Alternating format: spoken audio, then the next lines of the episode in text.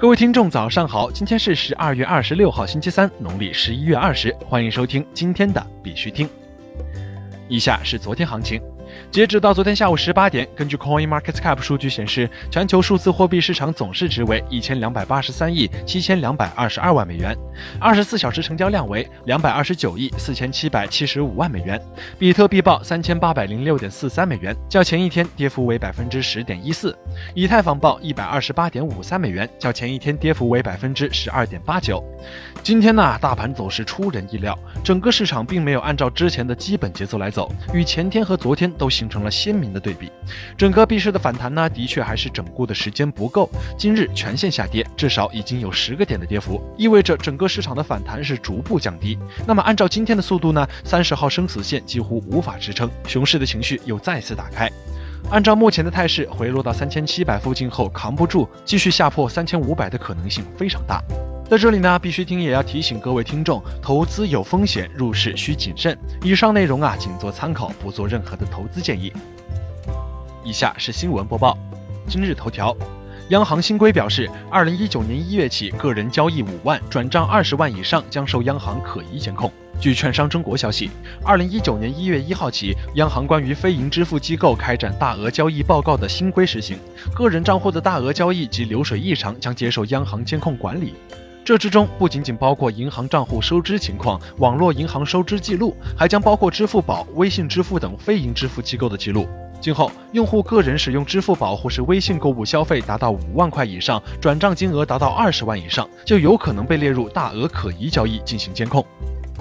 媒体证实，比特大陆大规模裁员，北京公司或裁七百人。据深链财经消息，已证实比特大陆大规模裁员，其北京公司或裁七百人。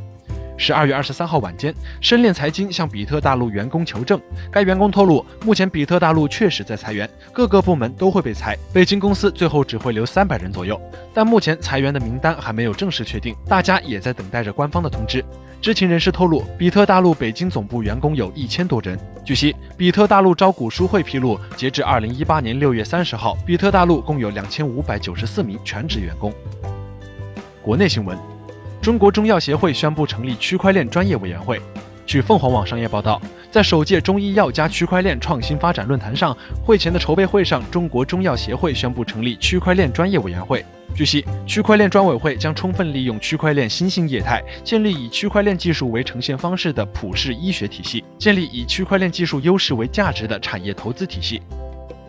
火币回应裁员表示，开启末位淘汰，做好过冬的准备。火币相关负责人回应裁员时表示，人员优化确实是有，现在正在做末位淘汰。不过和单纯的减员不同，火币仍在进新员工，主要集中于核心业务和新兴市场。火币从二零一八年初即开始筹备区块链从业资格考试，目的是为了加强员工的职业化和专业度，以提高公司整体的运营效率，更好的服务我们的用户。和人员优化没有关系，但熊市不言底，适当减员也需要做好过冬的准备。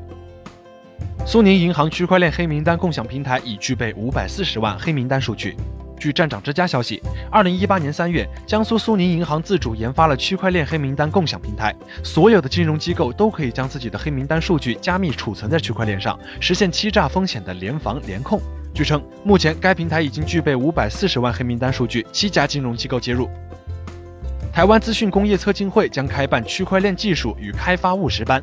据中时电子报报道，台湾资讯工业测进会将于二零一九年一月七号至八号开办区块链技术与开发务实班，共计十四小时。课程目标为介绍区块链历史、特性与原理，并经由各种区块链应用案例，让学员更了解如何通过区块链进行开发。国际新闻：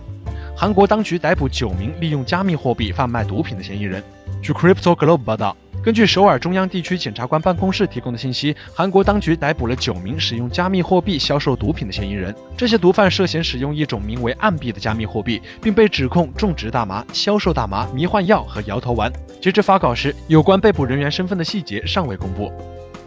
美国发明一种新的数字货币，旨在减少圣诞灯饰的能源消耗。据 CryptoSlat 消息，美国出现了一种数字货币，声称将通过重塑节日精神来解决圣诞灯饰对电能的消耗。这种数字货币可以用来换取对儿童慈善机构的捐款，同时还可以在网络地图上把自己的家点亮，让五十英里范围内的用户看到，这样比在现实生活中点亮灯饰更有意义。据统计，美国人的圣诞灯饰消耗了惊人的电能，仅十二月，这些灯饰就消耗了四点五太瓦时，也就是四十五亿度的电能，比老挝全国一年的用电量还多。巴西联邦税务局明年将参加斯坦福区块链会议。据 Crypto Mozilla Fest 的消息，巴西联邦税务局将组织代表参加斯坦福大学于二零一九年一月三十号至二月一号举办的斯坦福区块链会议，致力于丰富其对比特币和区块链领域的认知。此次活动的主题有关于区块链协议中的安全性和系统性风险，致力于促进区块链协议、分布式系统、加密货币、计算机安全和风险管理方面的从业者和研究人员之间的多学科合作。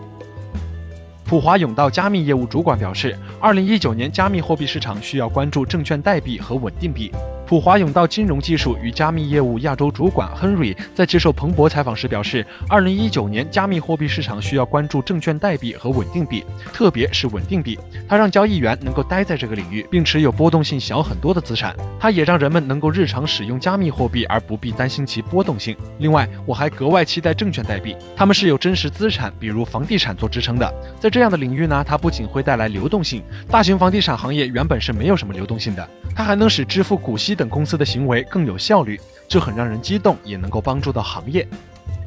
俄罗斯电信监管机构将投入超五亿美元资金，加强封锁 Telegram 和其他平台。据 Bitcoin 消息，俄罗斯电信监管机构 Roskomnadzor 计划投入两百亿卢布资金，使用 DPI 技术继续加强 Telegram 和其他被禁平台的封锁。今天的必须听新闻播报就到这里，更多区块链资讯，请关注我们的微信公众号 b i x u t i n g 下划线，也就是必须听的拼音加上一个下划线。感谢各位听众的支持，祝大家圣诞快乐，我们明天见。